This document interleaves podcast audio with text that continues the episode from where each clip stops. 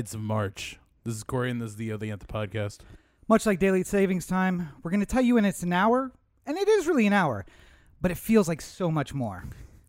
Good afternoon, and welcome to the episode 362 of the O the Anthem uh, podcast, coming to you from the hashtag OTA LA Studios, high above the 110 freeway in downtown Los Angeles, California. Thank you for joining us. Yeah, thank you for listening on your podcatcher of choice, the easiest way. Anchor.fm forward slash O the Anthem. And of course, you can join us live Facebook and Twitter, or not anymore, Facebook and Twitch and YouTube. Uh, oh, the Anthem, where we record every episode live on Mondays. Uh, and you can come join us in the Discord where uh, you can put your comments in. Uh, and I joke about the episode being a little long, but uh, Corey already uh, had to deal with my hour long rant in our pre show. So that's out of my system. We had we had 45 minutes of before we even started talking about what we were going to talk about on this show of Rob Rant. So Well, hopefully, no, it, it's it's a topic of the show. I just uh, waxed uh, poetic about that and all of the issues related to that. yeah, So it, it's uh, it's not important. Certainly, it has nothing to do with our number one topic of the week, which is what Corey. Well, not the number one topic. Just we usually start with personal stuff. Oh, up front, okay, so. uh, the most important topic. No, of no. I'm just uh, no. I, I, it's we usually start with personal stuff up top. I'm just saying. Mm-hmm, Uh, so today, as of the day that this episode released, and why wouldn't you listen to it on the day that it was released? Mm, Uh, I will be uh, getting my first dose of the COVID vaccine.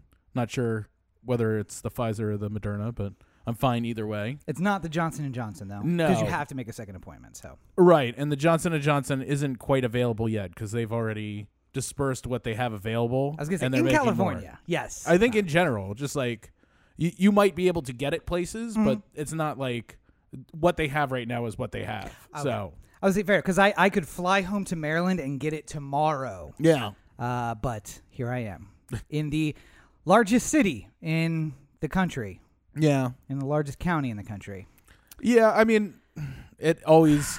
the problem is that it's so different depending on what state you live in, depending Yeah. on what kind of uh, uh, where you are in the line. But uh, I was deemed worthy of it because I'm fat, so uh, I will go get it tomorrow so that my obesity doesn't kill me in this way. Well, I was gonna say it's uh, there's uh, It's heart, a ticking heart- time bomb. Eventually, diabetes. it'll happen. But you know, like for the meantime, at the very Yes. least, uh, I can keep myself from getting COVID.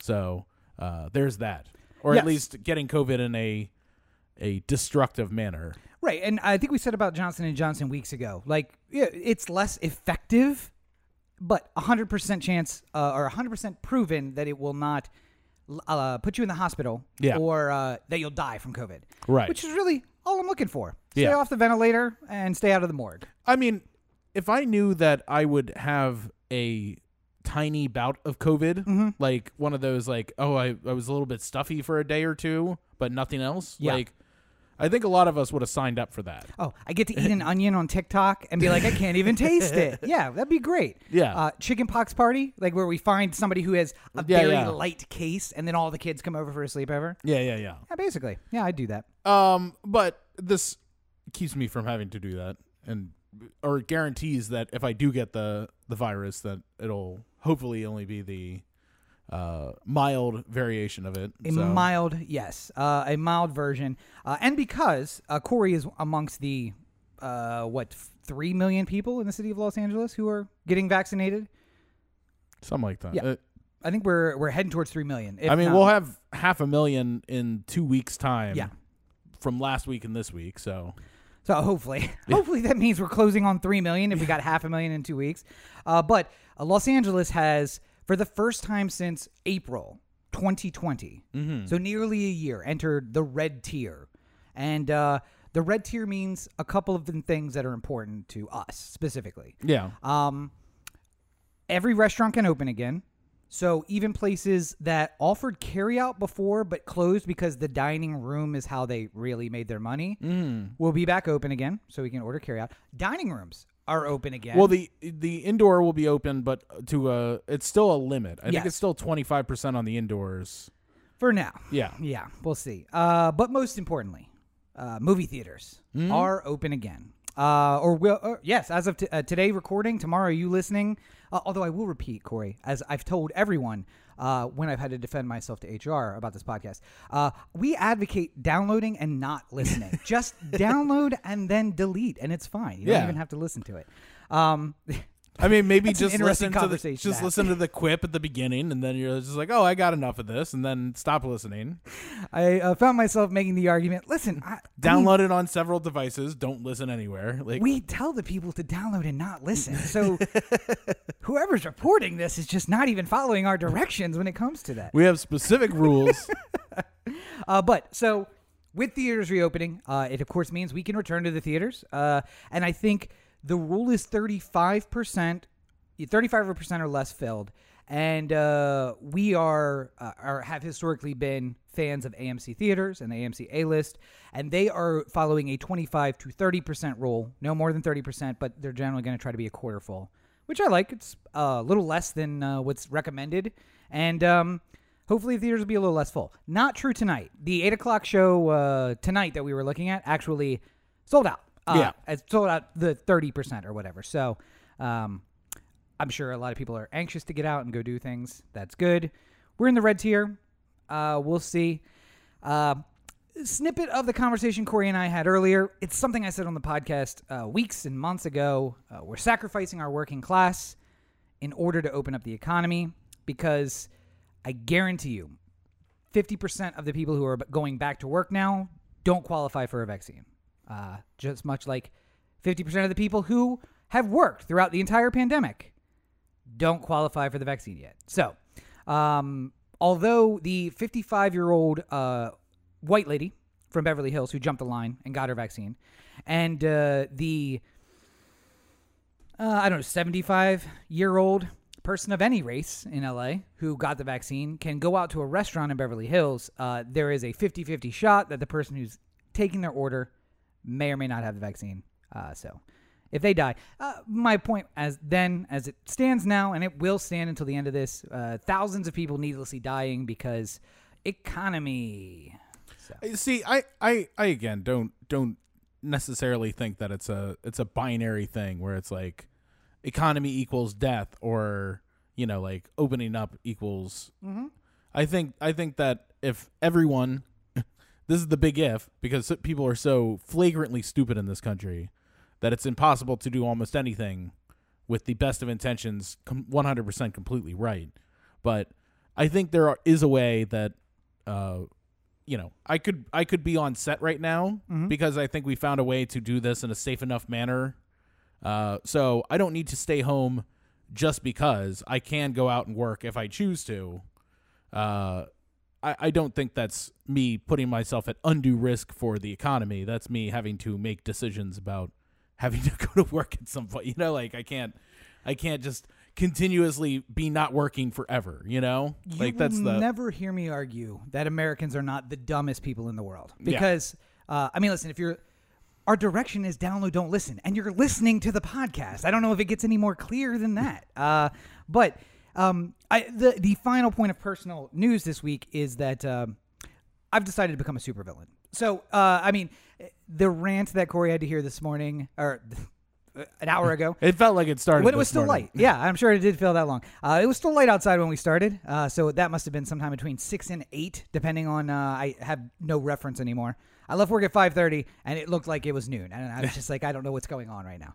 Um, but I've decided to become a supervillain. I've also realized that uh, with the stimulus, by the way, I can now survive five years in many tropical places. So I can have enough to live at my same level of living in the United States, only in somewhere tropical, like Belize, let's say, for five years without working.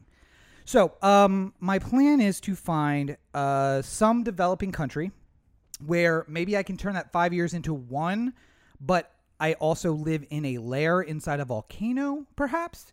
And uh, That sounds like it's cutting into the budget of the. I mean, it's significant. Cutting five years down to one. Yeah. Uh, obviously. Uh, the sharks with lasers on their heads. I don't know if that's going to be in the budget or not. It's not a. It, it's not necessary at this moment, but eventually you're going to want that. I would. I would think so. And it's, it's all about whether I- that the supervillainy brings a profit at some point. I feel like uh, I feel like a, a las- uh, sharks with lasers is a lot like whether or not you should form an LLC. You Yeah. know it when you when it's right. It, the the time will make itself evident to you. Yeah, it's a, if you add up the books and you're just like, why am I spending so much? Why am I spending so much on sharks and lasers instead of just getting sharks? I should lasers? really just be writing this off. I, Nonetheless, um, I haven't decided exactly what my first act of supervillainy, uh, and I say supervillain, and someone corrected me at work when I brought that up, and I said, "You'll remember that not every villain who goes against superheroes is super. Lex Luthor is just a really smart guy yeah. and also rich. See, but I feel like I feel like a supervillain and villain is kind of like the model v supermodel discussion. I, Sure, I feel yeah. like there's a I see I, I seem to remember the the line used to be if you made more than a million dollars, you were Right. a supermodel. I don't know if that bar has gone up with inflation. Well, much like Doctor like- Evil, who held the world at ransom for one million dollars. Yes. Perhaps that's a low bar. now. Yeah. yeah. Um, you know, perhaps you have to be at like a five million dollar range to be a supermodel these days. But I, I feel villainy much the same because like you can be a villain, but if you're only tormenting two people, Mm-hmm. then you're not a supervillain. You need to torment a a wider swath of the population to get to the supervillain level. So if one was to, I don't know, uh, develop a new virus uh, into an aerosol and spray it in public so that people who stayed safely at home did not get infected. Yeah. And this virus can't be spread person to person. It's only at first infection. Mm-hmm. So literally millions die because they were too selfish to stay in their home and save the lives of their uh, you, you know neighbors and friends. Um, would that I mean at this point we're at 50% of the US population is basically that. So 150 million dead is that enough to be supervillain? I, I think that I think that qualifies. I, I, I would imagine the the bar is a lot lower. Okay, so I'm gonna move to the tropics and become a supervillain. uh, and uh, you guys may not hear from me anymore. Uh, I have to come up with a cool supervillain name. Um, I'm not Lex Luthor, which just is Yeah. an evil-sounding name that you're born with. Uh, unfortunately, my parents. Uh, I don't. Denzel maybe sounds a little more evil than it's the Z sound and the X sound. I think, Yeah. maybe. yeah. So I'll have to come up. If with you could something. get a K in there, Mm. K is K is not only the funniest not, uh, funniest letter, but also the uh, evilest. the So, evilest letter. Hmm. So uh, an X. A Z and a K. Yeah. This sounds like the worst game of Scrabble ever. Like uh, Ezekiel. Although Ezekiel is very biblical, maybe I could just get all the verses from Ezekiel about uh about the uh the end of the world tattooed on me. and. Yeah, go by there the we name go. Ezekiel. I feel like they're. I feel like they're. We're we're we're workshopping something. We're gonna have to get a little more. Um. Anyway. Uh. Point being, live in fear, because the era of my supervillainy is about to begin. Um. And on that note, uh, so if that sounded like it came out of a South Park script, it didn't. That's my real life. But uh, Professor Chaos. with a with a K? Is it Chaos No. with a K? Okay. 'Cause I was no, ah, it should have been though. Yeah. Should have been. Yeah. So uh, I feel like we should uh, talk about. Corey turned me on uh, last week to the fact that South Park wasn't back, but that they put out a new special. Uh, their previous special was the pandemic special. Now they had the vaccination special, and uh, this is based mostly on a unrecorded, unfortunately, rant I made about vaccines, which was repeated in large part just earlier today. Um, and uh, It's been repeated every couple days for the last couple weeks. Uh, yet no Mm. one is fixing the problem. Strange. Uh, it's almost like uh, we're. It's almost like Newsom's not listening to you. I- Yeah. I, don't know what to. Yeah, almost uh, like that might cause him to get recalled. Anyway, that'll be later. Uh, so South Park, I, I just wanted to say I think everyone should watch it. Um, for those of you who aren't on the the edge of supervillainy, I think that uh, it will be entertaining. For those of you who are on the edge of supervillainy, I'm sure there's something like the Justice League, but for supervillains. I'm happy to start where we can just all start working together for that. Yeah, Um, like a Birds of Prey or something like that, or a Suicide Squad. So like uh, Suicide Squad is anti-heroes, Birds of Prey kind of, but that was really about taking down Batman specifically, not like just supervillainy. It was like we're Yeah. going to take down the Batman. Yeah, Uh, there's it, it. It seems like a lot of these supervillains end up against some sort of superhero. Yes. I mean, there's not a lot of just general villainy. Mm. I'm to have to get look into that. Yeah. It's just like uh, there's a lot of doctors who specialize in things. Like you might be an oncologist or a Mm, yeah. podiatrist or Yes. something like that. Uh, there's no general supervillainy. I feel like there there's a lot of specializations. Yeah. Yeah, like your your general internist is your everyday. I'm just a villain. I just, uh, Right, you yeah. know, um, I steal thousands of dollars from poor people in a Ponzi scheme. Yeah, yeah, yeah. But your- Usual villainy. Your oncologist, your viral oncologist is the guy who's, uh, you know, taking over the world. That's the guy you should worry about. Yeah. Uh, but I so two things. One, uh, I'm going to be posting the teacher's rant on my Instagram story, so you can find out why. Uh, basically, uh, the short version of the rant that I gave Corey. It'll be on my Instagram story uh, today as you're listening to this. But more than that, uh, I have to say, uh, I am sad at how much I enjoyed Little Cuties because they have ruined the letter Q now. You can't make anything Q, but I feel like if I could come up with a term about like, you know, I still the the plans for the cult are still in in process. I feel Yeah, like yeah. supervillainy and cult aren't the same thing, but it's a Venn diagram of people that would Right. would, would overlap. Um, You and L. Ron Hubbard. Exactly. Yes. uh, supervillainy and uh, religion. So I feel like uh, I would love to have. I guess that's more of a uh, David Miscavige thing, though. I mean, I think both of He wasn't. men- I mean, Hubbard wasn't as much the villain as. Uh, Oh, the guy who built a boat that went to international waters to escape law enforcement. no, no, no. I'm not saying. I'm not saying there wasn't some illegal activity going on. I'm just saying the. Uh, If we're if we're extending to the reaches of villainy, which I think is a very specific type of evil, Yeah, uh, I think Miscavige has that one over. right. Uh, bilking people out of millions, and then when they get to the highest level of the secrets, they learn There's more secrets. there's more secrets that involve a guy named Xenu and DC nines that come across space. Uh, oh, So God. what you- now we're gonna be blocked by Scientology. oh no, I have to ride past there. all So the what time. you don't know is that the comma changed everything for Scientology. rebuy twenty seven hundred dollars worth of books. Um, but uh, I recommend everybody watch it. Uh, my point being, it would be nice that the children's group of my cult could have been called Lil Cuties with a Q. That is Yeah. so good.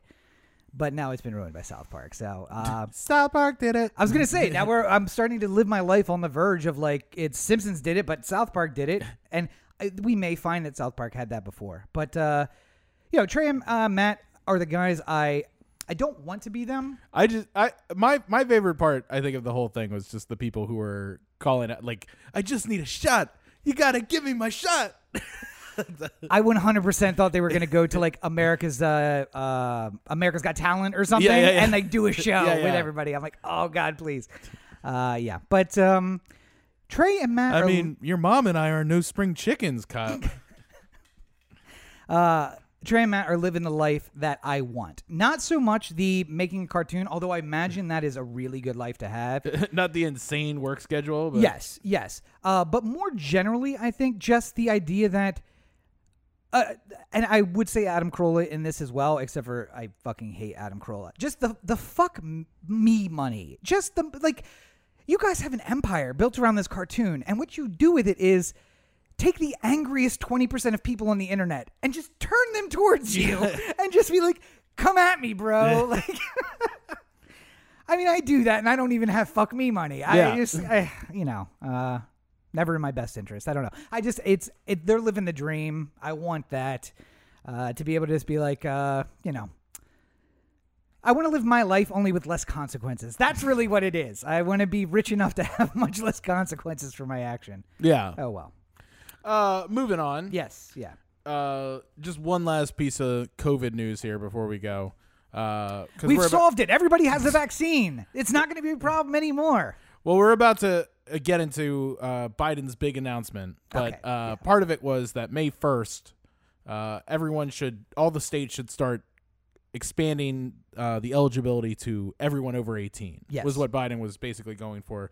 Uh, garcetti immediately with the cold water saying la is not going to be among the, the places that's going to be ready to go on may 1st uh, mostly because he see foresees supply issues Yes. with uh with that uh And I believe I've been saying for months now that June, July is a more reasonable. And I know people are saying like May 1st, June 1st, not that big a deal. Um 300 people a day are dying. Uh so 300 times 60. Let's do that math. Uh 9,000? 9,000? That's 9,000 extra dead people that don't have to be dead because there's supply chain problems. Um, essentially, we've reached a point now where every person who dies is a life that didn't need to, to be lost. Uh, and as an unvaccinated person uh, with autoimmune disease and weakened immune system, I see myself straight in the crosshairs. Now, I don't care. As I told you earlier, I could have gotten COVID and died last April. I- I'm a nihilist. Uh, I think this is all a simulation. I really don't care. Uh, but the fact that I am now putting, I am in the crosshairs of a virus that could then put other people around me at risk is the thing that I continually hate. Yeah. Um, and my life being lost is not eh, okay. Who cares? Uh, but uh, if somebody I know or somebody I come in contact with, people I care about, uh, people who I mm, don't hate, Yeah. There's a whole spectrum. Uh, I don't want any of them to get sick because of me, and here I am still uh, unvaccinated. So, um, again, I could fly back to Maryland and get one, but then it's like I have to risk getting COVID to get the vaccine. I mean, you could probably get it right now with with uh, health conditions. no, not on the qualifying list. Oh, really? Yes. Wow. Uh, I checked. So yeah. Uh, and again, watch the South Park special because it's like this list of people and Yeah. only this list of people. Um, yeah. Anyway. Well, I mean, you know, that that basically comes down to who your who your government is, who you who you came into this whole situation with, and I will argue that uh, while Garcetti and Newsom haven't done everything right, uh, I will I will say they've been doing overall a better job than some. Absolutely. Uh, and Garcetti, for as infuriating as it is, also has been telling us the truth the whole time, Yeah. which is a real kick in the pants. Because, like, you know, back in back a year ago, when he was just like, uh, guys, we might be dealing with this until Summer 2020. summer of 2021.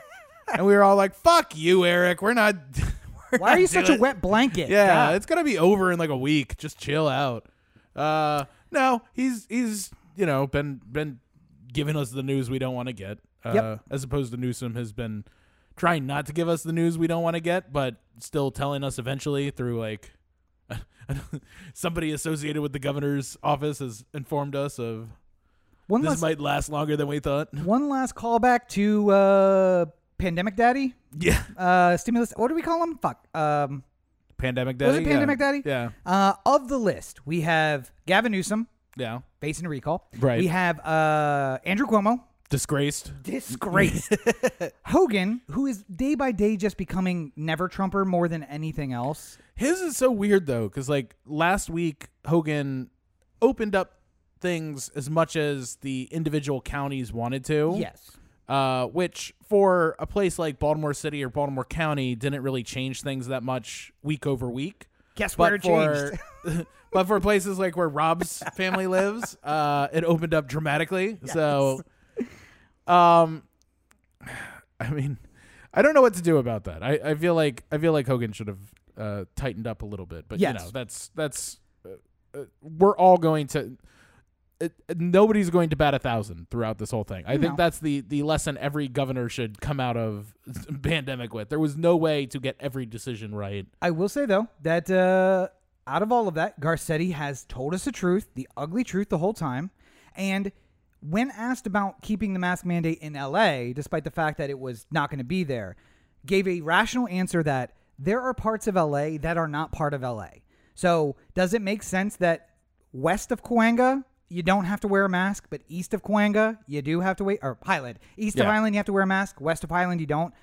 LA is not a city where it makes sense to do that unless you get everybody on board. Right. Uh, if you can go to West Hollywood or Beverly Hills or Burbank or any of these places and the rules are different, it only causes more confusion, which, by the way, is the opposite of what I think, but points in his favor because he's right. The last thing I want is more confusion about like walking on the street. I'm like, all right, so remember, when we get to Highland, we got to put the mask on. Yeah. We're already at the point where when you are walking down Hollywood Boulevard, there's a point at which you can stop smoking. You have to stop smoking in public.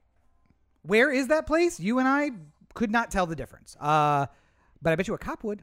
Yeah. I bet you a cop would know for But- that 250 ticket. Yeah, I mean, uh, did you hear about West Hollywood smoking? Oh God. No. Oh, it's so. We're gonna have to. Uh, I'm gonna have to spend some time on this one. We're not gonna get into it right now, but it's it's fucking crazy. I, I'm just gonna. yeah. So uh, you're right. Uh, it's not Hollywood Boulevard. It's really in Burbank because Burbank downtown you can't smoke. Right. Burbank outside of downtown you can. Yeah. But there are literally walking past. We could just be walking and that street intersects the downtown Right. at some point where it's like, oh, for the next three blocks I can't smoke. But then after that I can again. Like, Yeah. okay. All the sense in the world. Sure. Absolutely. Not confusing at all. Thanks. Yeah. that's good. Uh, also, they have those same rules in Beverly Hills, Yes. but it seems to they they seem to know who to pick on with Weird, those. yeah. Like you know, the people in the nice suits who are smoking get a "Excuse me, sir, you can't do that here." Mm-hmm. When you're done with that cigarette, put No it out and don't do another one. Yes. Mm-hmm. just like, "Oh, thank you, officer." Meanwhile, the uh, you know the people who are like you know designing tennis shoes or something like that. And uh, don't have the same complexion of the say, gentleman in the suit uh, will get the nth degree. You didn't hear that one? No, yeah, I did. Yeah. Okay. Just that the uh what do those folks have in common? The guys in the suits versus the guys designing shoes. Hmm. So what you're telling me, Corey, is they want the shoes in the stores. They just don't want the shoe designers Yeah. on the street. Is that what Yeah, you're saying? Oh, right. okay, fair enough. All right, yeah. Because it rustles the sensibilities of the people who are shopping. You can't. Oh, America.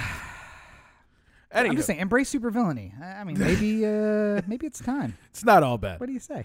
Uh, moving on. Not maybe it's not all bad. Here we go.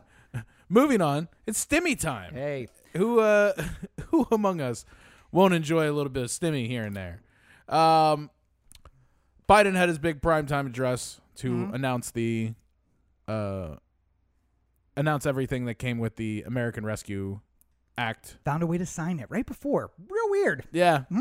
Um, and then made the declaration that by May 1st, he wants all states to open up to 18 plus, regardless of where they are in the process. And I know this is an Uh, audio format, but I want everyone to picture that little asterisk, just like from Blackish, Mm. popping up on the screen. Like, everyone will have it by May 1st. Bink! Maybe. I mean, Supplies may vary. it, it it's it's really tough to uh, say at what point everyone will be vaccinated. Um, I will say this, just in defense of what has been going on the last uh, two months here. Uh, Biden has gotten past the 100 million vaccination point, which is something that he had hoped to achieve within 100 days. right. Yeah. Uh, it was only uh, three weeks ago that we were at the 50 million, or a month ago, something like that. We were at 50 million. So you know things are things are getting going quicker. Yes. Um, I wonder at what point, because there were statements from him before saying end of May, June, we would have enough vaccines for anyone who wants one to get one. Mm-hmm.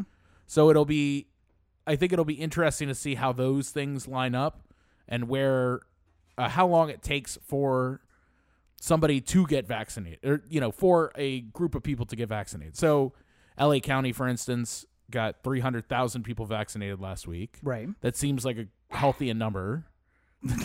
seems like a healthy number. Yeah. Um, is that a sustainable number that can be done across the country? Yeah. Is that something that can be, you know, these these are the questions that determine at what point after May 1st we actually get to the point where everyone over 18 is vaccinated or And- enough and so that To, to be fair, it doesn't have to be those numbers. All it really has to be uh, is the uh, equivalent of those numbers. Because if you hit that number in South Dakota for three weeks, yeah. that's everybody in the state. Yeah. Hey, we're good. Right. Uh, but if we just hit, hit a proportional amount of that number, that's really all that matters. Just Yeah. like, uh, also, if we could hit that number in LA, that would also be great. I just don't think we're actually going to do that. Where I think that there was a press to make a good impression over a whatever period of time, probably leading up to the stimulus. But then after that, we're just going to let it go. I mean, I, I, I, I think there's, there's no reason to try and make it take longer than it has to. The, the, the benefit of getting it out quickly and getting a mass number of people vaccinated as quickly as humanly possible is all about just trying to put that like get back to normal feeling in people's heads. You know, but there is a cost associated with keeping that rate of vaccination. Mm-hmm. And is the cost worth it? Are they going to continue to pay the money that's required in order to keep that pace, or do they just Well, I mean- listen, I mean, the American Rescue Plan was designed to do just that. That's that's what it's designed to give money to the states in order so that they can create the vaccination programs that will allow people to get vaccinated as quickly as humanly just like possible. that, I found the flaw in the plan. Leaving it to the states. Leaving it to the fucking states. Clearly, nobody knows what they're doing. Uh, but as part of that, uh, the only thing I had to say about the stimulus is uh, I didn't get my 600. I'm not going to get my 1400. Uh, I will get a stimulus at some point in probably June when um, my stimulus is refunded from the company that I did my taxes with last year back to the federal government and then comes to me through the company that I choose to do this year. Unless I choose the same company, but I don't think I am. Yeah. Because I have a, a company I can do it through for free this year, like last year when I did it for free through another company. Yeah. So, um, yeah, uh, I won't get any interest on that. I'll get it eventually. Luckily, uh, you know, I'm not starving to death or about to get kicked out of my apartment because if that were the case, it would be much uh, more difficult. yeah. But okay. Uh, so the other thing I hate about the stimulus uh, is that there are grown people, uh, you know, perhaps a, a man who's 37 years old, who you've been friends with for like an adult period of time, like 18 years, who starts using words like stimmy. and Listen, trying to trying to hit the SEO here, baby. Trying to I there are so many grown people on my Instagram, my Facebook, who since uh Mandalorian came out, and then it's like pictures of little baby Yoda, and then we're gonna talk like babies, and now they started talking about chicky nuggies and stimmies and. Yes, Roberto. That's exactly my reaction. It dri You guys can't see Roberto, but he's shaking his head, and it drives me insane. Um, somebody you'd be able to see it if you didn't cover up the webcam. I know. I, he's so paranoid. uh, but uh, I said, well, you know, stimulus is coming, so you'll be able to to take that vacation or something. Like somebody was talking about, oh, we, we wanted to go away for the weekend, but not everybody had the money to go. I'm like, oh, stimulus is coming, and they said, oh, you mean the stimmy? And I said, no, the stimulus check that is going to be signed by the grown man that lives in the White House.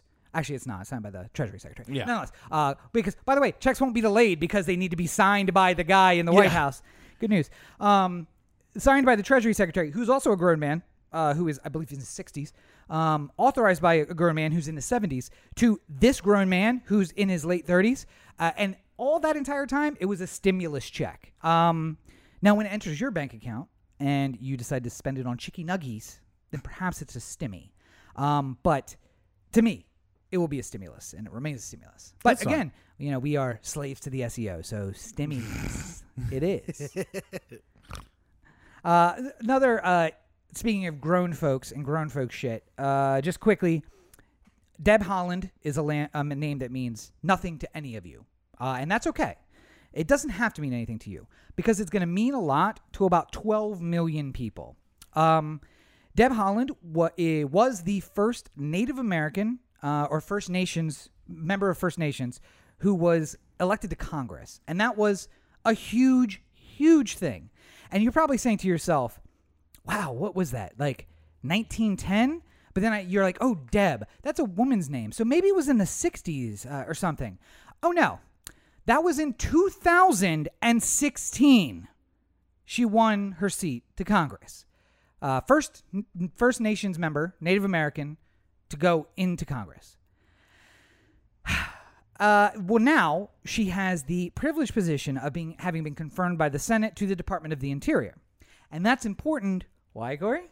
because of the Office of Indian Affairs. And you might say to yourself, Corey, that doesn't seem very PC. And we would say, That's what it's called. I it's don't know. It's actually called that. It's 2021, and it is called the Department of Indian Affairs. Um, and they have Chief Wahoo as the logo. It's so racist. No, okay, that part's not true.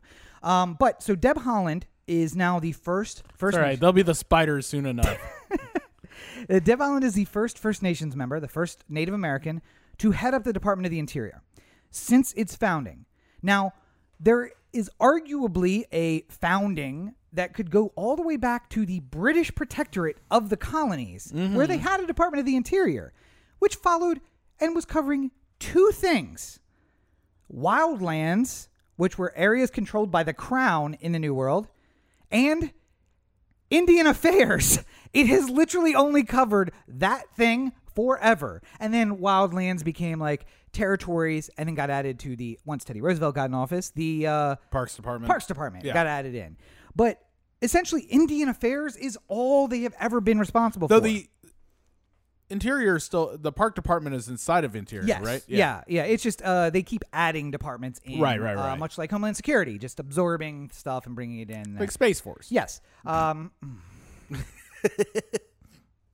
That's DOD. though. maybe that's my route to uh, supervillainy. Join the Space Force, and then mutiny, and we take over. Space Mutiny. uh, Do a space mutiny. I just Um, like to see you like slowly spinning within the zero gravity of the space station, just going like mutiny, mutiny, I don't know why I just think of Matt Damon. Attica. I think uh, Matt Damon from The Martian, where he's like, guys, I just I want you to be clear with this that uh, oh, what's the word? The M word for water. Um, Moisture. no, no, it's a law that covers the oceans. Maritime. Oh yeah. Space is covered by maritime law, and I am occupying a vehicle that is not controlled by me and therefore taking ownership of it.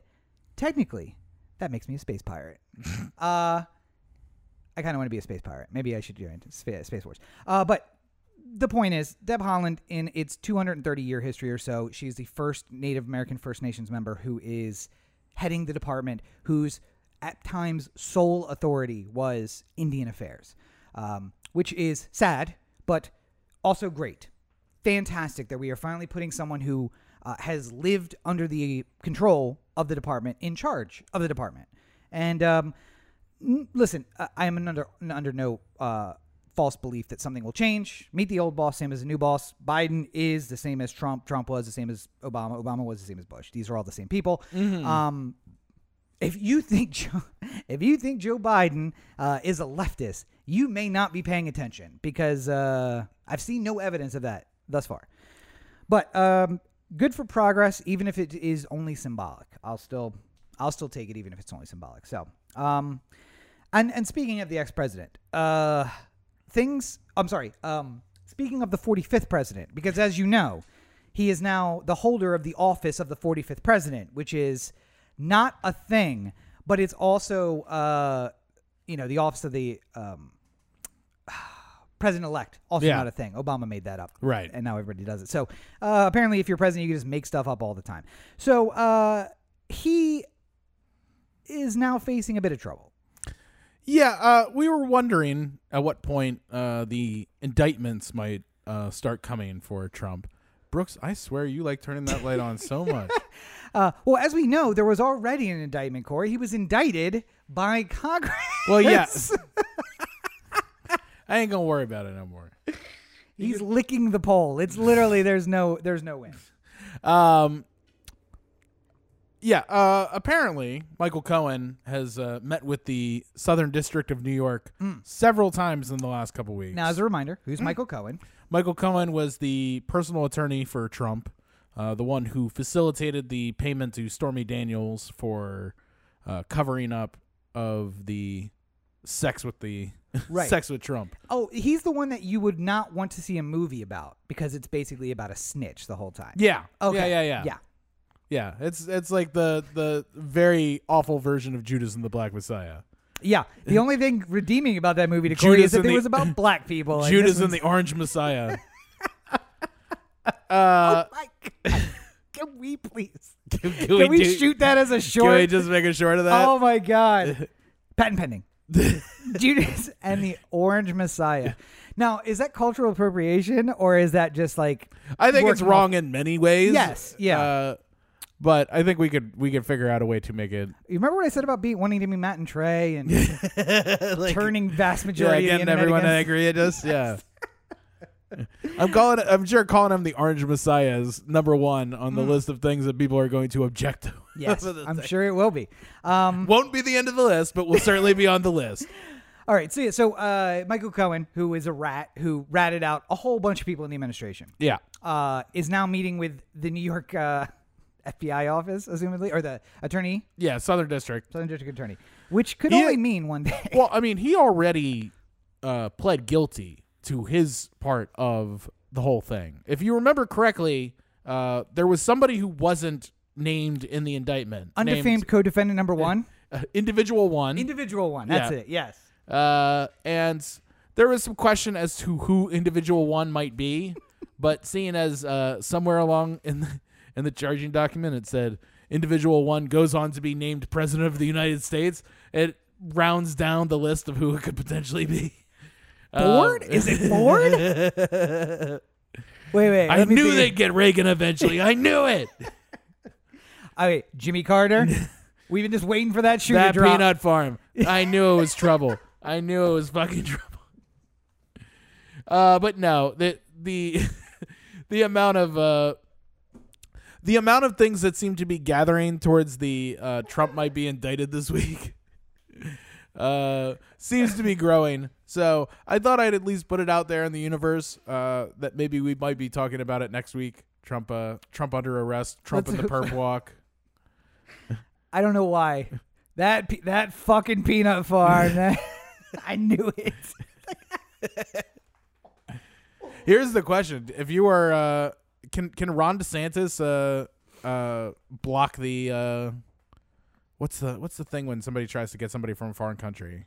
Oh, uh, uh, warrant? It's just warrant. Yeah. No, no, no, no, no. The uh, extradite. Extradite. Will, Extradition. yeah. will DeSantis allow the extradition to New York? That's the that's the question here. So, uh, it doesn't matter because jurisdiction amongst federal courts is uniform. So essentially, if he wouldn't come to New York, they can just transfer the documents to Florida and just charge him there Yeah. and then just go get him. So, uh, Somet- sometimes I th- I felt like the the hanging out in Florida was a strategic decision And- for and Trump. It absolutely might be because again, in the end, here's the flaw of it. Um, it's the Andrew Jackson argument of government. And, uh, the Supreme Court uh, passed some law, and Andrew Jackson said, "Well, if the court wants it, the court can go enforce it."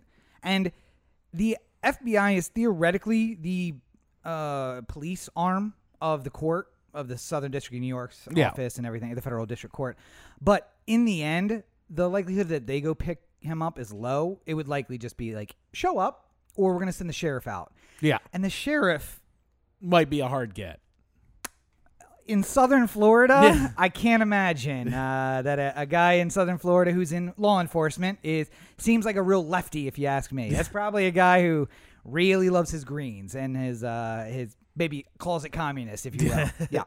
Uh, so eh, it's the kind of thing where you just you got to just say we're gonna we're gonna figure this out one way or another. Um, my guess is if you start taking his property in New York, he's gonna show up. Uh, yeah, we're actually gonna just take this entire building. Uh, so change the locks. Uh, We're just gonna change the name on the outside of this building to uh, FBI Tower. I hope you don't. Actually, you might not even have to do anything judicial. Just have somebody go change the sign, Yeah, and next yeah, thing yeah. you know, Trump's in New York, like the fuck is this? and then uh, he's under arrest. So it's what great. happened here? it was so beautiful, and now it's ugly. Because everything is ugly or beautiful to Trump, Yes, so. well, it's very he's very much a duality. Um, but uh, yeah, so we'll look for the indictment coming. Uh, and I mean, we really should have reordered this because we were talking about the president uh, giving a speech and our president of the People's Republic of California. Yeah. I also want to point out too, my friends in Maryland who call California the People's Republic of Maryland of California. Uh, you have a vaccine, and here I am without one. Uh, so, yeah, super lefty green California. Anyway, Um, Newsom. the commandant, yes, Yeah. yes, He uh he had a uh, his annual State of the State address, Mm-hmm. much like the State of the Union, only for the state of California. Um, and the the common refrain going into the speech was uh, this is the the moment of Gavin Newsom's political life. If he's going to beat back the recall, which at this point uh, appears to have enough votes to go onto the ballot, yes. Apparently, like again, they have like four times as many signatures as they need, but the, there was always a weaning of signatures down or something. It's not. It wasn't quite like four times. It, it was. It was more than uh, what they what was required. But then the question is, how many get taken. how many people from Arizona signed on to recall Gavin Newsom, and how many of those are going to be thrown out? And that, so th- there's a calculation they use, and I say four times, but really it's like 1.75 the Yeah. signatures is what you need because we're going to take away, you know, a 70.75 of Right. them. Uh, Like thirty percent of them are just gone immediately. Yes. So Uh, so you need you to better have, have a little over bit of that. a buffer. But apparently they've reached that point, um, and uh, it could be bad yeah. for the governor. And uh, I would just mention that uh, given all things, all other things being equal, I think John Cox would have been a go- better governor. I'm just saying, uh, couldn't get much worse if you're me. So Well, uh, so in Newsom's defense of himself, Mm-hmm. uh, he says that uh, California is now sixth in terms of vaccinations in the world, uh, which is ahead of much like uh, we hear this all the time, where it's just like America's the number one economy in the world, and California all by itself is Mm-hmm. Eight. Yeah, eighth. Yep. Uh, we're doing the same sort of thing with vaccinations. Uh, at the end of the day, I don't. I think Newsom's biggest crime is the fact that he doesn't know how to. I can give somebody numbers, and they can come up with a great plan and not be able to execute it at all, or not Yeah. be able to get people behind the plan because they're all about the numbers. Uh, Newsom, while not some like brainiac, is very devoted to the numbers. You know?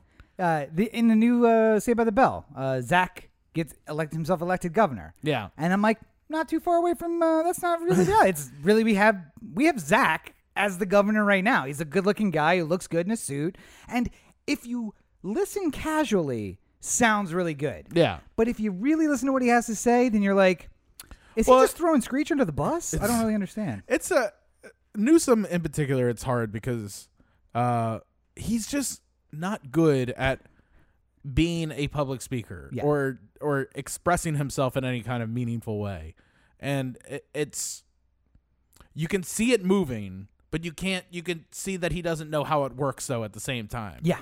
So like the state of the state address happened at Dodger Stadium. Uh and you know, all the seats were empty behind him and stuff like that. He's just got a podium in the outfield.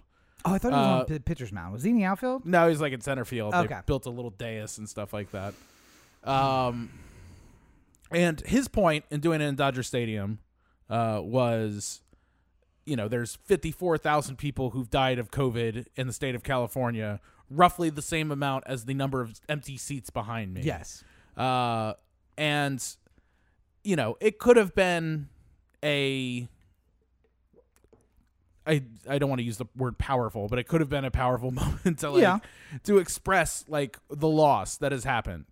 Uh, but it never seems like he's like like he's grasped it as like a concept of like people he dead. looks it's fake like as shit. Yeah, Everything is like- fucking fake. Yeah. Yeah.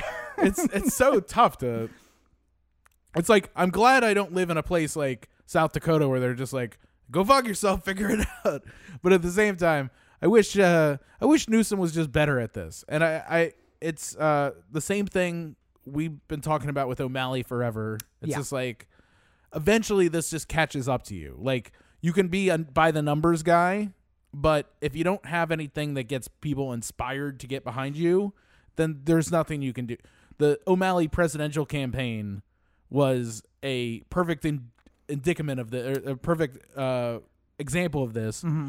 because you know he had a lot of progressive plans Super. not quite bernie progressive Nope. but more so than hillary like he was finding a nice middle ground in the progressive 2020 might have been a really good year for the O'Malley. yeah if he would have not done it in 2016 and held out to 2020 Yes. uh but the problem but the problem is at a certain point if you want to win a presidential election Mm-hmm. you got to go to these state you got to go to iowa and you just got to convince 200 people to show up at a gym and hear you talk Yeah. and if nobody's interested in doing that much then you don't really have a chance of winning at all like that's the it's like a, a the bare minimum of entry Well, To a degree. the, the O'Malley problem is that the plan sounds great and Yeah. everything seems like it makes sense. But again, like Newsom, he didn't understand it well enough to explain it simply enough that 200 people at a gymnasium will walk into the classroom that has his name on it. There, there are people I mm-hmm. know who are sitting there like, this all sounds good. And I don't trust things that just sound good and don't seem to make sense because the, that's what the snake oil salesmen do. And funny thing, O'Malley and Newsom both been compared to snake oil salesmen. Yeah. And maybe aptly because in the end it comes down to the fact that you need to be able the reason i liked uh I almost called him Buttafuoco. I have a girl who works for me whose last name is Buttafuoco. That's not his name. Related? Uh, no, not Oh. related. Although uh, she was like, "How the hell do you know how to spell that?" I'm like, "Because I was alive in the '90s. Um, I, I know who that is." Do you not know? Is no, this she, and dude- she did. She was just like, "Nobody else knows who that is." I'm Oh, like, okay. Oh, okay. So you have the name, so you know, but like, I know because I was alive in '94. So yeah. Uh, yeah, I saw it on TV a lot. I know Yeah. how to spell it. Um. Anyway, that's not his name. Mayor of South Bend, now transportation. Buttigieg. Buttigieg. Yeah. Jesus Christ, yeah. Um, close though, right? That's not, not too far. Yeah. Uh, the reason I like Buttigieg is because, uh, for me, I, uh, you know, do we call ourselves a, God, a political, um, a couple episodes ago, uh, wonks. We're, Yeah. kind of wonky in Yeah, that yeah, way. yeah. And he walked this fine line between, I am going to explain this to you, maybe a half step beyond the average person, but just close enough that the average person's like, I bet you I would understand that if I knew more. And that is that sometimes that works well, sometimes it doesn't. And if it turns out you're a centrist and there's just a really popular old centrist, uh, you're not gonna you're not gonna be good at that. I think I think I came up with the perfect analogy. here. okay, go ahead. Yeah. So it's kind of like the different types of Coke you can you can purchase. Peruvian, Colombian. No, no, not not like that. Like Coca Cola. Oh, oh, okay. All right, my fault. So, We've lived different lives, Corey. um, you know, regular Coke, just like Coca Cola Classic, is kind of like a Cuomo. Like it's it's all it's hard edge. It's hundred percent. It's there. There's no there's no half measure in this. It's just the full Monty of Coke. And eventually we find out it raped several women. Eventually, you find out that it gropes people. And Okay, it yeah. makes you uncomfortable, and you're just like, not Coke. Why? That's the little- one I like the most. Sounds a little like Joe Biden. to me, but anyway, go ahead. Yeah. Um, whereas like uh, Newsom and uh, O'Malley are kind of like Diet Coke. Okay. It's just like it's kind of like Coke, but it's boring and and not at all like Coke at the same time. Mm-hmm. Like it just makes you want a Coke as opposed to like you're you're happy that you're with a healthier option, but at the same time you really just want the Coke instead. Yep. Uh, Pete was kind of like the Coke Zero Okay. where Yeah. it's just like the Coke taste, but all the all the health savings of the of the Diet Coke. You know, like But in times of crisis, you go to what you know. You go Yeah. to your Joe Bidens, your Coke classics. Yeah, yeah, yeah, Uh, yeah. And then we had Sanders, who's Tab.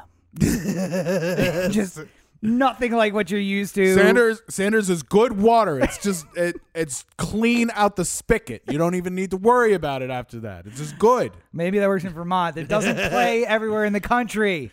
Some places don't have. Flint doesn't want to hear your example about tap water and how it's good. Listen, I had nothing to do with that. I sent bottles of water. Oh, fun, um, I think my Bernie is is uh, a little restrained, and your Bernie is kind of like Nixon. Yeah, no, I I try to walk that fine line. I'm like, if Nixon was a Jewish, uh, that's basically I go for Jewish Nixon. I'm like Larry David doing an impression of Nixon. That's what I'm aiming for. Yeah, Um, I do think yours is closer, but I like crazy hair. I'm going nuts, Bernie, way more than I do calm at the debates, Bernie. So, fair enough. um, but uh, not Flint, Michigan, but uh, another place where uh, you know, poor black people are you are abused a lot. Minneapolis, Minnesota. Uh, Yes. and not to make a hard transition, but uh, again, try not to run for two hours. Sorry, guys. Um, we go back to Minneapolis for literally the only reason the n- major news networks go back back to Minneapolis. The George Floyd case uh, had the development. So um, Derek Chauvin case. well, I'm sorry. Yes, Yes. now the Derek Chauvin case. I prefer to keep in mind the victim, not the perpetrator. Yeah. I don't like to say his name because um, fuck him. And uh, that is unless, unless I will like say his name if you let me kneel on his neck for eight minutes and 27 seconds. Then I'll say his name all day. Yeah. Uh, mostly it'll be at the end of the phrase of "fuck you, Derek Chauvin." yeah, yeah, yeah. as I kneel on his neck. Uh, but uh, anyway, we're going back there not because of the trial. Last week we talked about the, the trial being delayed, jury uh, selection being delayed, um, but for a different reason this week. Yes. Uh, the city of Minneapolis has uh, come together with the family of George Floyd to settle his death uh, to the tune of $27 million. Twenty-seven Yes. million dollars. The, uh, the largest such settlement of this kind. Mm-hmm. Um, and unfortunately, right, you know, I, I'm not telling not saying anything that I don't think most people don't already know when they hear that the settlement was twenty seven million dollars. But Chauvin is going to find some ways to not be guilty at the end of this whole thing. Yeah. Uh, whether it's a mistrial, whether or not it's you know not enough evidence to convict, whatever it ends up being. Uh, twenty seven million dollars is a sorry this is about to happen kind of Yeah. kind of uh, settlement, and uh, Well, I mean, I heard that there was a call between the um, the district attorney in Minneapolis and the uh, state's attorney in Baltimore, basically saying, "How do we put on a good show?" So it looks like we're trying to convict these guys, but we're not actually going to convict. How did you guys fuck it up so royally that you got not a single conviction of the six people who on video murdered a guy? here's here's the secret you just go to court with whatever the police gave you Mm-hmm, and it will be wrong. It'll just be filled with inaccuracies Yes. and rife with with uh inconsistencies. And at some point the judge is going to look at you and say this doesn't make any sense. And you're going to say this is what the police provided for us. He's going to be like well that's not good enough for me. Why didn't you do your own work? Just like well the police are supposed to do that work. Yeah, yeah. and then he'll be like, How long are we going to keep doing this? How many trials are we going to have before you just give up? Can we can we just fast forward to that point? Can I just give a bunch of not guilties Yeah. until he gets to that point? Or Oh, what- mistrials. Yeah, or mistrials. What point do you give up? Yeah. Uh, and then, about three weeks after the last trial, uh, she's going to come in presenting very flawed evidence that was brought together by the police. And the judge is going to say, This is absolutely 100% convincing. I don't know how you could get a more airtight case. Convicted. I don't care what evidence the defense is even going to put up. This guy is guilty. Yeah. Uh, because that's how the system works. When you put cops on trial, the bar is Jesus himself is on the stand, and the judge is going to look at him and be like, I don't know. I just know long-haired brown people don't generally tell the truth. I don't know what to say. Uh, but you you know have a long-haired brown guy on trial, and all of a sudden it's like cop is. If this man was literally Jesus, he'd be blonde right now. I guess depending what church you walk into, that could absolutely be true. Uh, well, maybe not. Uh, maybe not blonde, but like a nice dirty well, brown, sandy, like yeah, a dirty brown. Yeah, you know. Also, where's the abs? I just expected like a six pack with a V. Uh, you're looking real dad bob for me right now. I don't really know. Um, but uh, funny, sad. Uh, 27 million. Very much a um, sorry, this is about to happen to you. Also, the attorney for Derek Chauvin uh, immediately went into court and said, We need a mistrial uh, and a change of venue because the city has essentially established the guilt of the city while he is trying to prove that he is not guilty.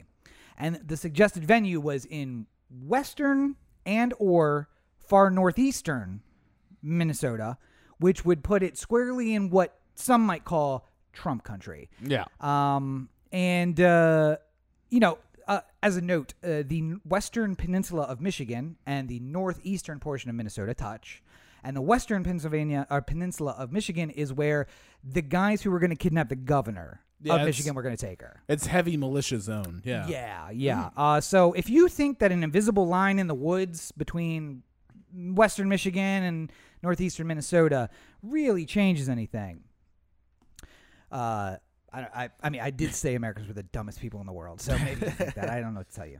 Um, and uh, just something I want to keep every, on everyone's radar coming to the summer. Um, Senator Cruz, who is a popular topic of conversation for us, has decided. Ted Cruz. Abs. Can you do uh fuck the military in that voice? Well, I said fuck the military. Okay, see, I, abs, I'm just waiting to see. Uh, so uh, he apparently is taking on the United States military. Yeah. because he is upset that they responded positively to a negative campaign run by Tucker Carlson and his people about a campaign that the military had previously run with pregnant servicemen in it. And essentially, what they responded is. Uh, well, in the Defense Authorization Act, which, by the way, they're just pushing also for more money in the Defense Authorization Act to say, look at the good stuff we're doing. It's like we're doing more maternity wards and we're being more accepting of Yeah. pregnant service people because they also realize if a woman gets pregnant and she's a lieutenant pilot and she leaves the military because she can't have a healthy baby in the military, you lose a pilot. Yeah, you lose an asset. Uh, and maybe it's better to just let the people have their lives outside, and then also when she gets done having the baby, she can also come back and fly the plane. Yeah. Um, the first step towards you know paternity leave, where the dad could also take a little time off work to spend with the child. Uh, anyway, Tucker Carlson very offended by the fact that they would put pregnant women in. The military says, uh, well, we enjoy pregnant servicemen. We want to push forward, or service people, I guess. Yes. Uh, we want to push that forward. And Cruz, very upset about that. Apparently, he takes the position of Tucker Carlson in that pregnant women belong in only one place barefoot and in the kitchen. So uh, he is calling for Senate hearings. The last time the military was called to task by a senator, uh, actually was by a congressman at that point, but uh, was Joe McCarthy. And uh, you may know the name Joe McCarthy and be like, oh no, this could go badly. You're thinking of Red Scare Joe McCarthy, like Blacklist Joe McCarthy. That was followed by the Army McCarthy hearings, where the person uh, very famously said, Sir, have you no decency? And shortly thereafter, the career of McCarthy just plummeted like a bomber out of the sky. And I shouldn't use that example because McCarthy, like Tucker Carlson, didn't serve in the military. Also, like Trump and um, Cruz. Cruz, uh, uh, everybody, all, all of those people, none of them served. Uh, and basically, anyone who talks shit about the military never served. Funny how that works. Uh, also, people who vote for war. Hmm. Yeah. Never have children in the military, never serve themselves. It's a funny way that that works. But uh, nonetheless, I am hoping, fingers crossed, for that uh, hearing in the summer so we can just see the plummeting, fiery ball of Ted Cruz's career slam into a mountain somewhere. Um, so it'd be nice. And speaking of uh, tragedy and uh, you know balls of flame plummeting into a mountain, Oscar announcements came out today. I don't see how that's a. Well, because I, I mean, this, I understand that uh, wanting to work in this industry and uh, you know living in LA and you know wanting to be in, in entertainment, I should care a lot more. Uh, but I will point to the fact that I mentioned earlier, which is at 300 deaths a day for the next 90 days, we are looking at, or 60 days, we are looking at 9,000 additional dead. So that means before, between now, when the Oscars are announced, and the date of the socially distanced Oscars awards, uh, 9,000 people or more, probably Yeah. more, will be dead that are unnecessarily dead, along with the 520,000 that are already dead, and probably on top of another, arguably 15 or 20,000 that didn't need to die had the vaccine roll up. And so it's really hard to get invested in things when it's so superfluous.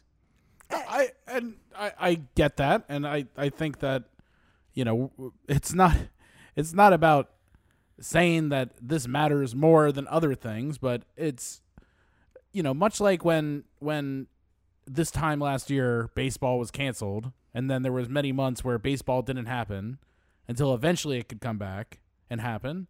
I uh, there was baseball wasn't important. It's not like it's the most important thing that happens.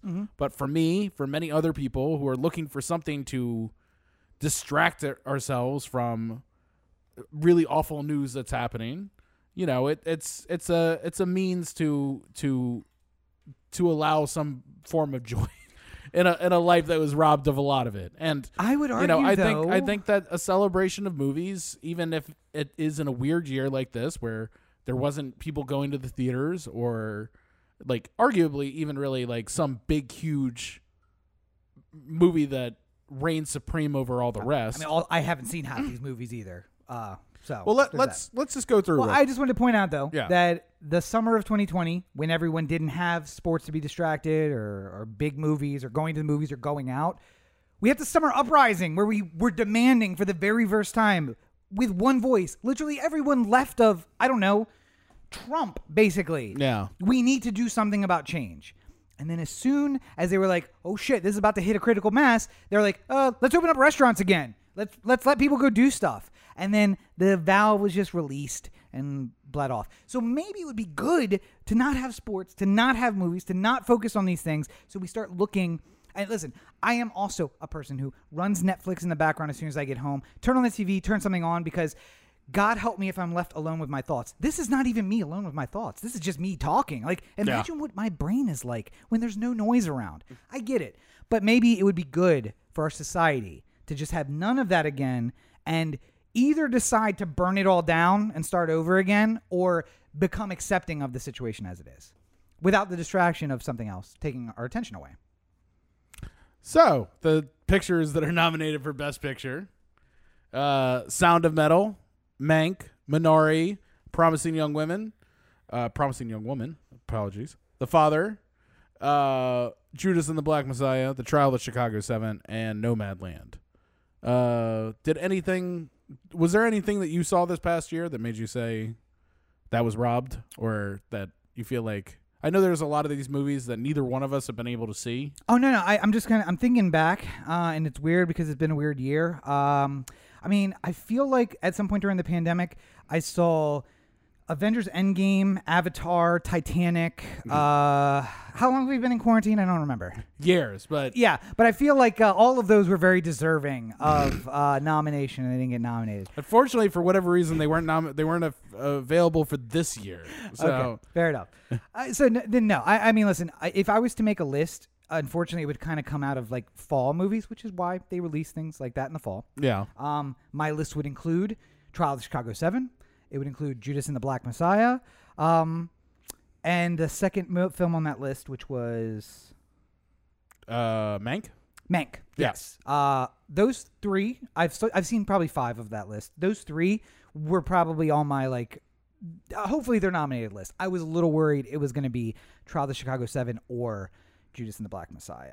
Like, listen, one movie. You guys get one. We're Yeah. not going to give you both of them. Just get one. Um, so I'm I'm happy that both of those are I, the other movies. Listen, Nomadland, I want to see. We're talking about that being the first movie we see back in the theater. A promising uh, woman, Young woman. young woman. I feel like I saw something for that. I don't even know where that is. Where is Yeah. that? I don't know offhand. I haven't seen that one either. Uh, I know the father was one that was like released at Sundance and maybe just now is coming out on some sort of streaming service. We got to start getting screeners. Otherwise, we're never going to see all these movies. Uh, I I personally uh didn't like Judas and the Black Messiah to the idea that it be nominated for Best Picture. Uh, racist. I right, really I really enjoyed parts of that movie, but then I also have philosophical flaws with it too. understand. Uh, for one, uh, even though Lakeith Stanfield is an incredibly gifted actor and did a wonderful job in the movie, I hated his character from the fucking minute I saw him. Well, and I- I didn't like the whole like, hey, let's make this guy like this cool like I- I- totally I thought it was weird that you suggested that Tom Hanks be the one who has the Keith Stanfield's uh, role. I, not the suggestion I really would have thought, but I mean, it makes sense. not I the guess. suggestion I made either. I was Yeah, just I mean- Also, the other actor that Corey can't stand and wouldn't want to see nominated. It would have it would have gone more for the for the I hate this character though. I mean, yeah, uh, actually, it might have made sense. But you know what? I do hate this character. I hate him a lot. Um, I will say this. Uh, just going through the top line uh, awards here, Mhm. there's a lot of a lot of uh, groundbreaking uh, nominations here. Well, So I was uh, gonna say there, we don't even need to go through Best Supporting Actor because that is no wait, Best Actor. That's Well, all wrapped up.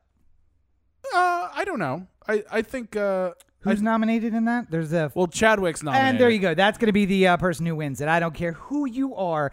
That's going to be the Heath Ledger Award, where it's like this guy's been doing great film and he's never really gotten nominated for anything. So we're going to give it to him because it's our last chance for to do it. Was the Joker Heath's best character Oh, ever? that's right. Yeah, you know what? Because uh, I I forgot that uh, uh, he wasn't nominated for best supporting. I No. thought he might have. And they moved both uh, Lakeith and um, uh, Daniel, Daniel Kaluuya down to support Kaluuya. Kaluuya down to supporting actor. Whatever. Uh that dude did a fake Jamaican accent on uh the uh the not, I almost said the Grammys. Uh Golden Globes. Mm. Um anyway, not important. Uh important thing is they took like the everybody from that movie essentially and bumped them down to supporting actor roles. The guy who was playing um it it actually they they were uh, nominated both in both categories or Yes. like allowed to be nominated in both categories. It's where you get the most votes that is where you end up. So again, I people feel like people decided that they wanted both of them as supporting as opposed to because I feel like they were like, uh, so Chadwick's gonna we're gonna re- Chadwick's gonna win this best actor, right? Okay, so let's put these guys against each other in the supporting category. yeah. I mean, I mean, who else is in that? ca- Who's who else is nominated for best actor? Uh, Anthony Hopkins in Okay. The Father. Yep. Uh, Riz Ahmed from Sound of Metal. Steven Yeun from Minari. And uh, Gary Oldman from Mank. Okay, Now, Gary Oldman, Oldman got his a couple years ago, so he's out. Hopkins. Hopkins, I, I would imagine, is out too. I don't know how I think three times. how good import how how important his work in The Father is. I haven't seen it. so- Three-time Oscar winner Anthony Hopkins can wait to his next appearance. Yeah, definitely. Two. Didn't he have a supporting actor and two best actors? No, I think he only had the one best or one supporting for uh, Silence of the Lambs. Mm, I think he's won again. He's won again for something else. Look Oh. that. Anyway, uh, no, th- even one though. How many does Chadwick have? And how many movies does he have left? None. So, Yeah, but I'm saying like I, I get it. I get where that that's coming from. I'm saying regardless of whether or not Chadwick is, is in the nomination here, I'm saying it's a big year because our first uh, Muslim Pakistani actor in Riz Ahmed was not nominated. Steven Yeun, the first Asian male actor. one apparently. Anthony Hopkins only has one. Yeah, just for Silence of the Lambs. Damn. Yeah. That's a shame. That's like a Leo. I mean, he got his early, I guess, earlier, I guess, but like one time, Yeah. that guy's been in some good movies. Uh, also, uh, to my argument further, uh, Riz Ahmed, is it Riz Ahmed? Yeah. Riz Ahmed has a long career of really great roles in front of him. I loved The Sound of Metal. I think that he is going to do amazing things. I am fully confident he'll be nominated again. Yeah, and I'm I'm sure that's part of the the who has the best acting of the year and who wins the award is not ne- necessarily Yeah. is Simpatica. Uh I mean like I imagine, you know, just going over to best actress, uh, you know, Frances McDermott or Viola Davis are sort of the leaders in the clubhouse going in. Yep. Uh, I was in love with Andra Day's performance in The United States versus Billie Holiday, and Ah, I still haven't watched that. That's on my list. that one's really good. Yeah. That one, that one will get you fucking. You wanna you wanna know how to how to do a, a fucking shitty character just the right way? Mm-hmm. Fucking United States versus Billie Holiday. Watch the watch the uh, director of the Bureau of Narcotics. Okay. The entire movie, and you're just like, oh, this guy's fucking awful. And they made the guy fucking awful. The character is fucking awful. Anytime he walks in the room, you're just like, I hate your face. like Hoover in any movie Yeah, he's in now. exactly. I just fucking hate him. Like, wait, who is this? Is this supposed to be Hoover? Because I hate him and I don't know why. Like, oh, oh, Hoover. fuck Okay. you, Martin Sheen. Yeah, by the way, you made me hate Martin Sheen. That's how it is. Uh, I would I would throw a vote for Andra Day. I really thought that was uh, she did really well in that movie. Um, I mean, honestly though, I think uh, just one other one. Uh, uh, we finally have two women nominated for best director. Wow. A incredible jump forward. Two out of how many total nominations? Five. Oh, I thought it was seven. Okay. No, but uh, you know, it, it's wonderful that we're at this point.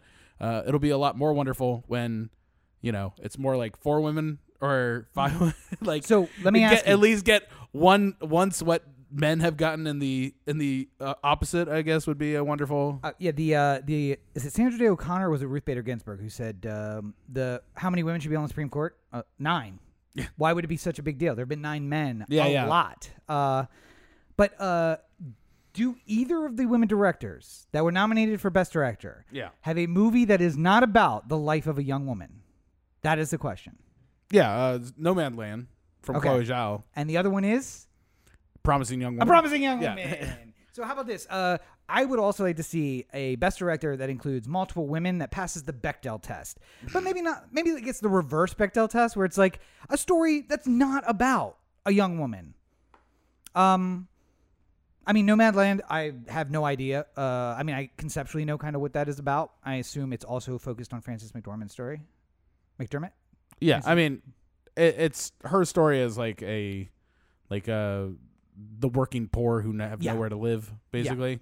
Uh, and then uh, again, To the I- best of my, I, I've been trying to avoid. Me too, because I really want to see it in the theater. I know we were getting close. Uh, and a promising young woman. Again, I've not seen anything for, her, so I have no idea. But again, taking from the name, I assume that like um, "Portrait of a Lady on Fire," it's going to basically be about the portrait of the lady. That would be my assumption. So, um, nonetheless, I, I mean, not again. It is a great step forward, but I would love to see like um, Total Recall Redux you know, nominated, directed by a woman. Yeah. There's no reason why that would not be a good thing. Uh, Patty Jenkins getting nominated for Wonder Woman. something else because again, Yeah. that's Wonder Woman. Like, can we get her? Can we get? I, that's what she's done. I know, but like, nominate her for her. Give her the opportunity to shoot something else, and then nominate her for it. I mean, Kathryn Bigelow, Zero Dark Thirty was. There we go. good- That is yeah. exactly what I'm looking for. Just Yeah. like it- it's a story that could be directed by anyone, and I think Kathryn Bigelow got that because she had worked with a production company before, right? Like that was. I don't remember the exact story. I want to say it was a, it was like a deal where the movie came to the to the uh, that production company, but she came with them too. They wanted her to direct it. So like, Mm. great. That's what we need to do. yeah. Absolutely. Because uh, no offense, Corey, but uh, as good of a director as I think you are, I don't know that you would be tell the same story of a promising young woman uh, as a director, and I also don't know that uh, you wouldn't. Maybe that's a good thing for you to direct, but th- it also goes the opposite way. Yeah. Women can direct just as well on anything. We just need to be given the opportunity. So Yeah. And I mean, really, more that more than anything, it's about giving the opportunities, because you know, like it, I, I can I can find you a handful of women who have directed, you know, big projects and can get, you know, Patty Jenkins can get pretty much her selection of the movies that are out there. Yeah. You know, like she, uh, you know, not necessarily in competition with these guys, but she's now on the same level as, you know, uh, Anthony and Joe Russo, who could get get whatever movie Yes. they want done, or like a Fincher or something like that. She's she's you know up there in stature enough to to be deserving of it. What you need to do is get more women to the point where you can give them their first chance by giving them the opportunities that come before that first chance. That's the that's the real my mind earlier, the reason I had like a little brain fart there is Coppola came in my head, and I was like, no, definitely a dude. Don't say that. And I was like, oh wait. Sofia Coppola, also a director, also directed things that weren't women focused or women centric movies Right. and did an excellent job with it. But it's almost like we're it's like we let one into this club at any one time. And Sofia has time has passed and now we're Patty may have her time. Maybe she's got it coming up because she did an action movie and that was pretty good. Um Kathryn Bigelow had a chance. Uh, she was there for a while, but uh, like we're standing at the door saying w- only one allowed at any one time. We're Yeah. going to nominate two director. Well, oh, you did that cute one about a 17 year old girl, right? Okay, great. You can come in too, and we're going to let this other one come in, but no more. That's it. I have a I have just a couple things I would like to share as uh, snubs in my mind. Okay, yeah. Uh, Delroy Lindo not getting nominated for best actor. I to me believe that is we had that conversation when we watched The Five Bloods. very upsetting to me. yes. Um, Spike and the Five Bloods just sort of getting not no love whatsoever was kind of upsetting to me. We gave you Judas and the Black Messiah. We gave you the trial of the five, Ma the Five Bloods, was, Five Bloods was much better than Judas and the Black Messiah. That's that's my that's my call. That's my that's my saying on that one. Um, I uh, you just like it because there's like four alums of The Wire in that movie. it doesn't hurt. Doesn't hurt. I'm just saying, doesn't hurt. Well, that's where you fucked up. You should have put more Wire alums in Judas and the Black Messiah. That would have been great. Yeah. Yeah. Um. Oh shit! What else was there? uh, uh, Boys State not getting nominated for documentary. I Yep. enjoyed that one a lot. I don't know that I everybody think- saw that though. Yeah, I think that's the problem. I think because it was Apple TV Plus, nobody actually saw it, and therefore it didn't get. Uh, really good though, and as an alum of Boys State, although not that Boys State, um, accurate. That was the other thing I liked about it is uh, I was uh, I saw myself in that uh, in that documentary. Yeah. So Uh, no, no nomination for Wuhan Flu from uh, Borat's subsequent movie film, which I thought, uh, for no other reason, would have been great for the live performance aspect of it. Uh, uh, also uh, Maria Bakalo- Bakalo- Bakalova. yeah, nominated for best supporting actress. Yeah. that's a good one. Um, and then uh, one more. I can't remember off the top of my head, but it was. Well, I mean, I just generally speaking, I, I honestly think the best movie I saw all year was Soul. Like, I'm a little bit surprised that it didn't make the the move up to Best Picture. And I know it's weird because you know, like it's a Pixar movie and they don't usually get the same kind of I, I. I was gonna say I'm not dating somebody who wears Mickey ears as an adult. So I um, um mini ears, sorry, mini ears. So I uh, don't haven't seen it. Uh, it's not on my agenda to see. I mean, so. it, it got nominated for for best animated feature, uh, and I would make it my my pick uh, of those five, but uh, I I thought it was deserving of it. So, anywho, Well, and, and I just want to say too, the uh, screenplay, adapted screenplay, original screenplay, was a diverse group, or more diverse than it traditionally has been. Um, which doesn't necessarily mean racially diverse. I think it was. There were several people of color who were nominated in the in the categories, but there was also, uh, honestly, diversity as far as different backgrounds, and it's not like. Uh, and no offense, because I love all of these writers, but it's typically it's not typically these guys. It's typically guys like these guys. It's John August and Craig Mazin and a bunch of people you've heard before. yeah, And there's a lot of uh, new names and diverse backgrounds. Again, the guys who wrote Moonlight, uh, which was adapted screenplay, right? No, was it original screenplay? Adapted screenplay? Ad- can't remember. I want to say adapted. Adapted, right? Uh, so the guys who go up there on stage with the adapted screenplay are guys from Hollywood, essentially, that got a good story and rewrote a uh, rewrote it into a great screenplay. I like to see when there's more people out, and that is completely selfish on my part. Um, because I am not diverse, as uh, I said before we started. I am white. Uh, you can see it as because I'm blown out. I'm completely white. Corey has a nice Irish red going on. Uh, At least that. I don't even have that. I'm just white. Uh, so diversity not really in the background, but uh, diversity of story certainly. You know, uh, working class parents and um, college, and etc. So I, I like to see diversity of story, yeah, if nothing else, um, and not just the same five guys who keep writing every year. yeah. And then uh, one final thing. This doesn't need to be a big, huge deal, but uh, Nick Markakis decided to call it an end uh, to a a long career, 15 years in the majors. Uh, a favorite of ours through the Oriole years. Yep. Uh, Nicholas. and I, I I'm just uh I, I just wish him the best. I, I, I love Nick Markakis so much. He's not gonna be a Hall of Famer. He just doesn't have that kind of no. stat sheet. But in my mind, he was one of those great Orioles who like kept things together during the lean years. He'll probably be in the Orioles Hall of Fame. I oh, I'm imagine. sure. Yeah. I'm sure he will be. And you know, like I, I still still think back from time to time of one of the saddest moments being when he broke his hand in the uh in the Yankee series. yeah. And Buck was like damn near crying in the the press conference, going like. He's been he's been through so many lean years, and we finally get to the playoffs, and he broke his hand Yep. and like Buck nearly crying. And anyway, Well, uh, and uh, I want to say that when he left the Orioles, he left, uh, as I pointed out, for money essentially to go to the Braves.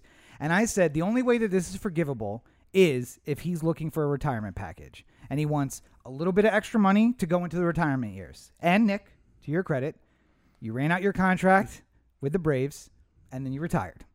So you were looking for a little bit more money to go into your retirement years, and I mean, it really wasn't that much more. It was only it a honestly million wasn't. more, and that's what but- upset me at that point. I'm like, why would you leave the team that you have grown with for so long unless they said this and no more and somebody else said uh, listen we'll give you an extra 1.5 million a year and you're thinking to yourself i got four years left or three years left or whatever it was Well, and And- it, he grew up in Georgia, so I'm sure that was important to him. But Right. uh, you know, the Orioles could have at any point matched that contract, and he probably would have come back. and so they cho- yep they chose not to yeah, uh, and again and you know, he made he made an All Star appearance in that time. He was with the Braves as opposed to with the Orioles. and so- i will say but I, for the for the record all is forgiven yeah, You Oh, yeah. You went for the money, and I get that the Orioles could have matched it, and you would come back, but you, they didn't, and you didn't. But now you're retired. It's not as if you went there and then took less money on a, a three year contract extension to waste away in the Braves organization. Yeah. You you did the contract, you got your money, and you left. So I understand. We're fare thee well, Nicholas. Fare thee well, Nicholas. Good, nothing but good memories. So Yeah. Well, you want to know where you can find other good memories? uh where's that, Corey? OTheAnthem.com, Corey to theanthem.com. Oh, the Anthem on Facebook, Twitter, Instagram, and the listener line 443 219 7595. Sorry, what's the number again? 443 219 7595. And you can find me at my website, CoreyBakerFilmmaker.com, Facebook.com forward slash Corey Baker Film, and at LegendCB5 on Twitter, Instagram, and TikTok. Uh, New stuff in the works? yes. Okay. Uh, last last week's plans got pushed to this week, so Mm. it's coming now. Oh, well, I was just going to mention to everybody that uh, we transitioned seamlessly there to the four-year consideration segment. Uh, we skipped out on that brand new splash that's coming for four-year consideration. I believe we're coming up on month 14 We're in a pandemic. of waiting for that new It's- splash. It's tough to get my actors in the same place at the same time. Yeah, if only the two actors from that were, I don't know, dating and always here every time I come here together. I mean, the napping schedule is certainly off. If I could just get all of you, like triplets, on the same napping schedule, I'm sure we could get a lot more done. Uh, but nonetheless, uh, I would like to say big shout out to uh, producer Roberto. Um, he may yawn more often than producer Brooks during the episode, which certainly is not distracting whatsoever. Uh, but uh, what he makes up for, what he lacks in enthusiasm, he makes up for in anal retentiveness, as was shown by his five hours of edits on a two-minute reel. But you can find more of him at RTOAZN on Instagram and Twitter and TikTok, Facebook. There you go. Yeah. Uh, and Arizona Acting if you're looking for an actor for your next project. Right? And- Is that right? Yes. Okay. And uh, and unlike produ- producer Brooks, who turns on lights he doesn't need to. Well, listen, I will even take doing too much work for doing no work, basically, uh, and yawning during the show. But uh, you can find more of me at Robert and Cheek on all your social networks. Make sure you check out robertandcheek.com where you can find more about everything I'm working on, including the books, which are available on Amazon. Barrow's books. Thank you. And by the way, episode 362. Would have thought I would remember my lines by now, but what are you going to do? Um, so uh, we are working on edits of a lot of things. Uh, most importantly, the books, which will be back on Amazon by the summertime, so that uh, you don't have to pay forty-two dollars for a copy of any of the books, which is awesome. But also, it doesn't come to me, so I don't Yeah. really care. Uh, I'm going to put up a new fifteen dollar, fifteen dollar version of the book and undercut the market. Uh, so there's that coming. Uh, new video was supposed to go up today, and I realized uh, after I left work that it ne- didn't go live, despite the fact that I timed it to go live. So Kizik uh, review or Kizik unboxing coming up, and uh, the SandCloud, which was going to be later this week, will also be later this week, uh, just on a different timeline because today's didn't go live. So All right. Well, I think we've done good here today. we've done something. I don't know if it's good. Uh, but as I told you at the beginning of the show, daylight savings. We told you it was going to be an hour, and it was only an hour. It doesn't matter how long it seems like it may have lasted. But uh, you've been listening to the O the Anthem podcast for the O the Anthem Digital Network. For Corey and producer Roberto, this is Rob. Have a great day and week, everybody. Brooks, you're sleeping. At least he's not chewing on cords.